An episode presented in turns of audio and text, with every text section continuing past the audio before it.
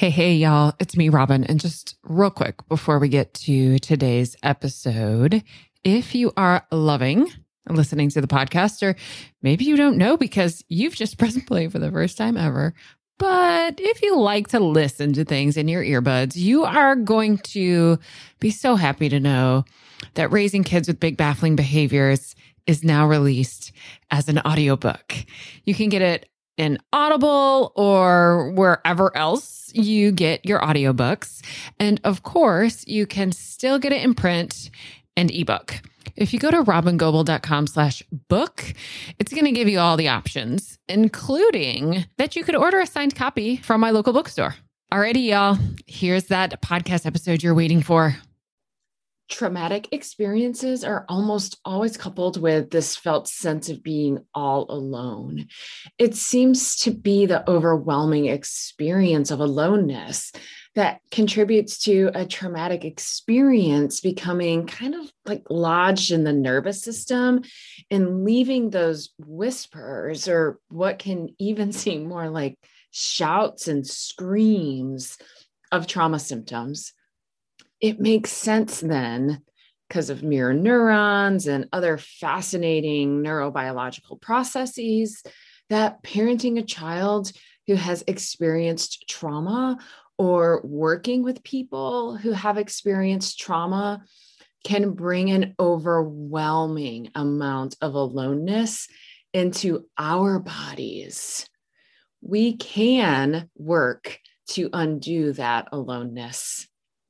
I'm Robyn Gobbel, and this is the Parenting After Trauma podcast, where I take the science of being relationally, socially, and behaviorally human and translate it for parents of kids who have experienced trauma. I'm a psychotherapist with over 15 years of experience working with kids who have experienced trauma and their families. I'm also a self diagnosed brain geek and relationship freak. I study the brain kind of obsessively and even teach the science of interpersonal neurobiology in a certificate program. This is episode 22. And today I'm talking about the aloneness of trauma, the aloneness of parenting a child with a history of trauma, or working with clients with a history of trauma, and holding up curiosity for how we might begin to undo that overwhelming aloneness. I started this podcast 22 episodes ago to get free, accessible support to you as fast as possible. So, this podcast isn't fancy, and I do very little editing.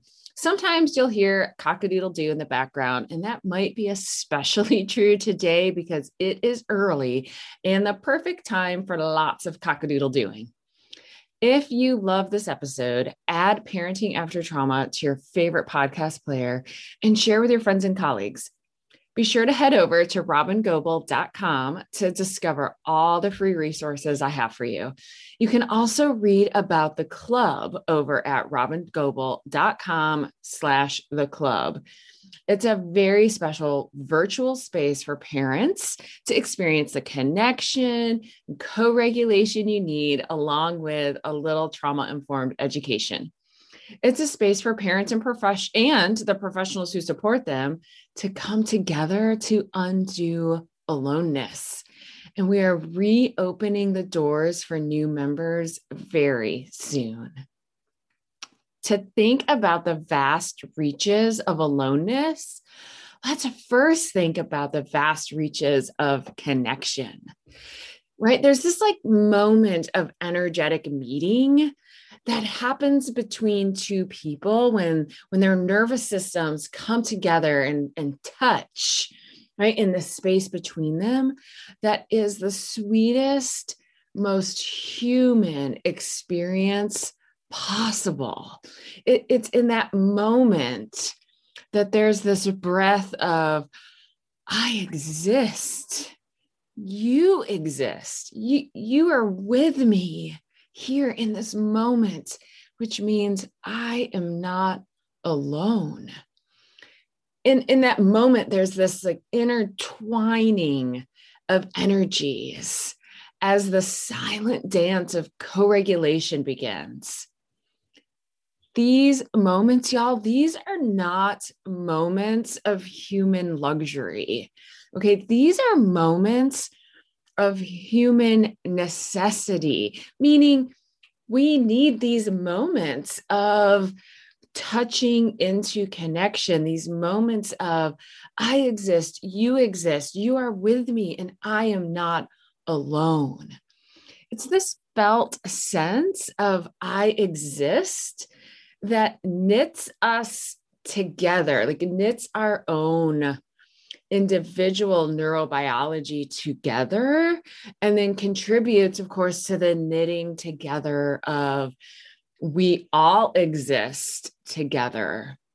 It's an experience that like underlies the creation of our sense of self of a sense of i am me a sense of i am here traumatic experiences, though, can leave this devastating sense of aloneness printed on our nervous systems, especially if those traumatic experiences are ongoing and if the individual doesn't receive the co regulation that's important in helping their nervous system recalibrate, right? So, parents of kids with a history of relational and complex trauma are some of the loneliest people I have ever known. A well of aloneness, so deep. It's so deep when you're parenting a child whose own history and relationship means they are terrified of that sweet moment of energetic meeting. These deeply, deeply wounded, but precious, sweet children crave this moment, this moment, the sweetness where our systems come together and touch, like kiss almost in this energetic space in between us. They crave this moment with their entire being in a way that honestly would overwhelm them if they gave it any conscious attention, which is why they don't. Which is why some of our kids with histories of trauma have managed to almost convince themselves and convince us that they don't need connection, which couldn't be further from the truth. It's not possible for a human to not need connection. But the desire of it, acknowledging the desire of it when you've also been hurt in that very space is too much. It's simply too overwhelming. These deeply wounded, but especially precious, sweet children match the intensity of that craving with an intensity of complete rejection rejection of themselves and rejection of those who try to meet them in this space of connection. Humans exist whether someone acknowledges that existence or not. But we only know we exist, we only feel that we exist because somebody acknowledges our existence. Somebody meets us in that space of connection. Someone brings their existence and touches ours.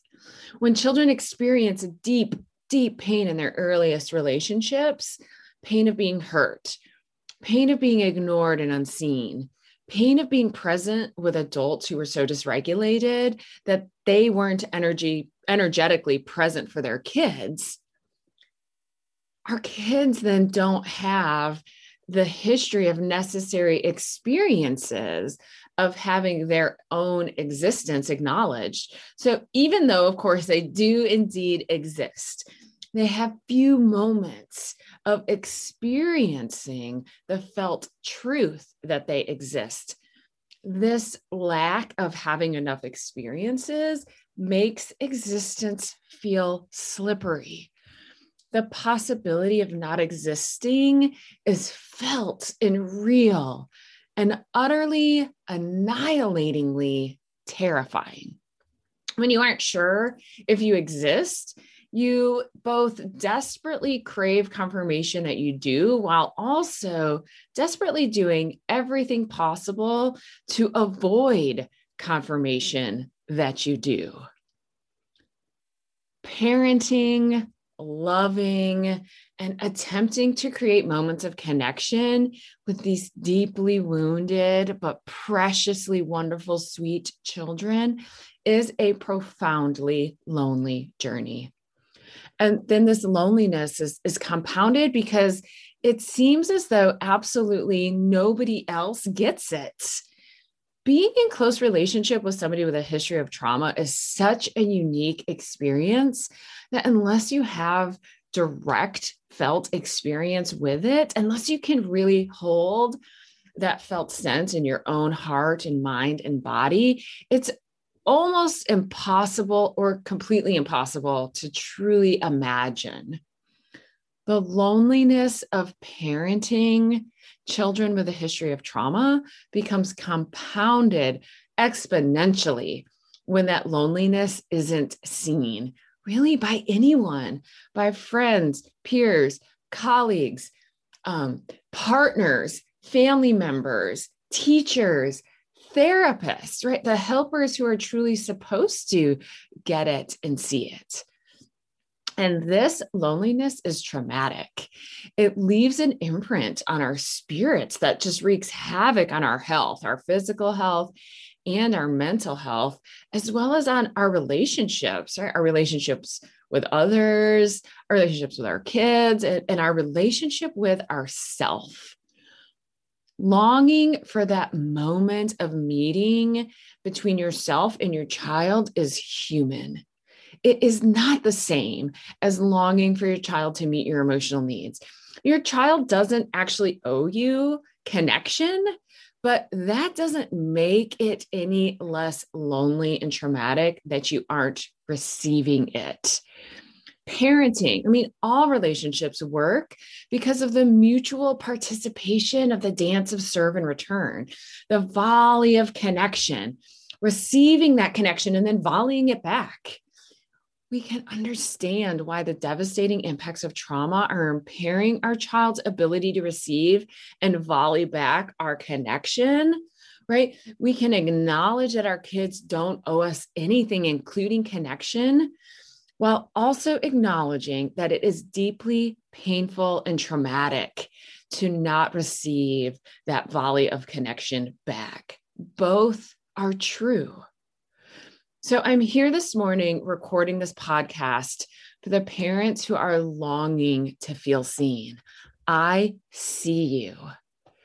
I'm also here up early this morning, recording in my PJs, crossing my fingers that my son's morning alarm clock isn't being captured by the recording for all the professionals who have the great privilege and honor of meeting with these parents.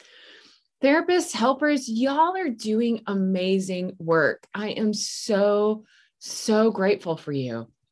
Y'all are doing amazing work period and add into that the co occurring and co experienced trauma of the pandemic and the heightened sense of aloneness and isolation while continuing to provide the best care to your clients possible. You are doing amazing work, and I see you.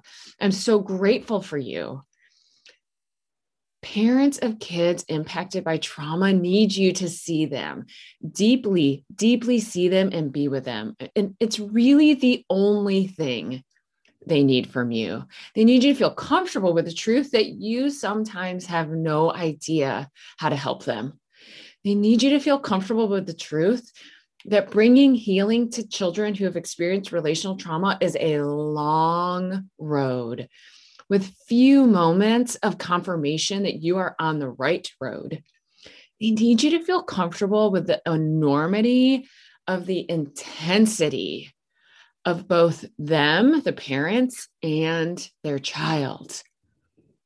Being uncertain of your own existence in the world is overwhelming. When that uncertainty comes into your office or even meets you on the Zoom screen, you could become oh, swallowed by that overwhelm, or you could welcome the overwhelm, hold it, be with it, see it. Because undoing aloneness is truly your number one goal.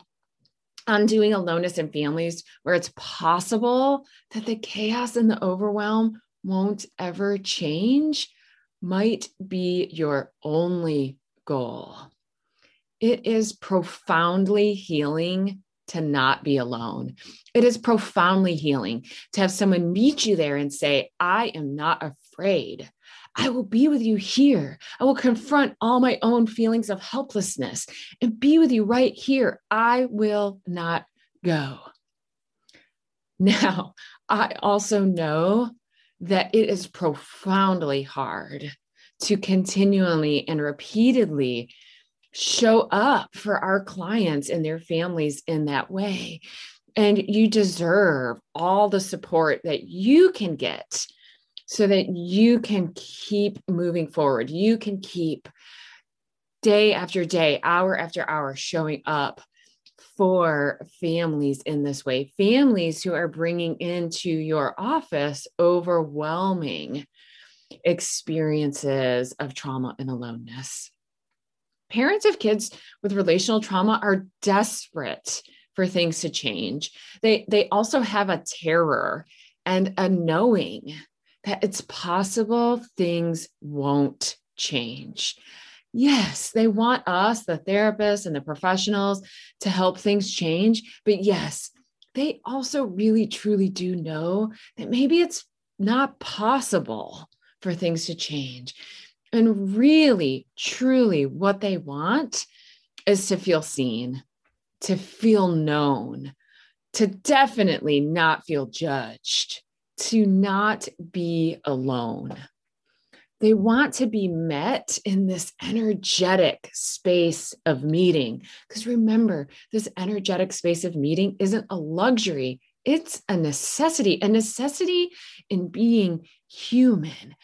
So, therapists, you know, I adore you. And it's important for you to find your own spaces where you can be seen and known because it's not a luxury for you either. It's a necessity. Parents, I know that there just aren't enough helpers out there meeting you in that space, connecting with you there, truly seeing with you. So, creating more spaces for you to feel felt has become the primary goal of my work. It's what my colleagues that you've had the luxury of meeting on this podcast, it's what they're doing. Mark and Anne and Karen and Eileen and Jessica, they're all out there creating spaces for you to feel seen, either directly with them in the work that they're doing with families or in the way that they're out there helping more therapists feel confident in this work. The undoing of aloneness, the necessity of connection and co regulation. This is exactly why I created the club so we were in quarantine for nine months, and I started to get messages and emails from parents that were that were indicating to me that undoing aloneness was possible even in a virtual space. Y'all were emailing me and telling me that when you hear my voice in your head, it's bringing you another moment of regulation. It's bringing you another moment of compassion for yourselves parents were emailing me and telling me this like parents I've never, ever, ever met before. Parents were the only contact I've had with them is in the emails that they get from me. Right. So, what I learned from that, what I learned from y'all having the guts to email me and tell me these things is that we can create with intentionality a space specifically for connection, co regulation, and undoing aloneness. Honestly, this is like the missing link in trauma informed education and care. So, the club has been so wonderful. The three months almost now of watching these parents and also professionals come together with a commitment to connection and co regulation and showing up for each other while also holding compassionate boundaries for each other. It's been, it's exceeded all of my expectations. And I just can't wait to reopen the doors again and bring new members into this experience. So the club's going to reopen for new members soon. I open it approximately every three months. That's my aim. If you head over to robyngobbel.com slash the club, you can read all the details and sign up to be notified as soon as the club reopens for new members. Like I said, probably about every three months. While you're on my website, then of course, poke around and grab all the free resources that are available, all the blogs, all the videos. There's all sorts of free resources that I want you to have. You can also get immediate access to short t- webinars on really narrow topics like lying or oppositional behavior, or deep dive into my comprehensive online course, Parenting After Trauma Minding the Heart and Brain. If you are loving this podcast, please share. I am so grateful that you're tuning in. I'm so grateful for all of you that are tuning in week after week after week. I am so grateful for the privilege of coming to you week after week after week and being a part of what feels like a movement, a real movement of people creating significant change in the world, a movement that's starting with parents of kids impacted by trauma. And I think that's pretty awesome. The sooner, truly, the sooner the whole world understands a neurobiology of being relationally, socially, and behaviorally human, the sooner our kids will live in a world that sees them for who they really are completely amazing and sometimes struggling, sometimes struggling a lot. Thank you for tuning in today. I will see you next time. Are you ending this episode with maybe a big sigh of relief? Like, yes, finally, someone gets me and my kids. But also maybe a sense of like, okay, but now what? All right, y'all, I've got lots of possible now what's. If you want to connect with me directly, like pick my brain, have access to me almost every day, not to mention hundreds of other parents from around the world who totally get what it's like to be you, then you're going to want to join us in the club. We have monthly live events, including groups for siblings of dysregulated kids a huge video library with uh, something like 80 or 90 videos, plus transcripts and certificates of completion. Plus, of course, a very active forum that I'm participating in every single day. We open for new members periodically, so go check robyngobbel.com slash the club. If we aren't open now, you can put yourself on the waiting list and I'll let you know the moment we open for new members. That's robyngobbel.com slash the club. Now, if you're a professional and you want to strengthen your capacity to work with the families of kids with big, baffling behaviors and vulnerable nervous systems, plus use all of my materials, including a 12 module course that follows raising kids with big, baffling behaviors, plus be included in an online searchable directory so families all over the world could find you, then you're looking for Being With, which is my year long immersive training program that runs January through December. So you'll want to go to robyngobbel.com slash being with, read all about it. And if you're interested, put yourself on that waiting list too. Now, if you just maybe need a little extra connection and co regulation, but don't feel like you need to join the club, then you can just keep listening to my podcast.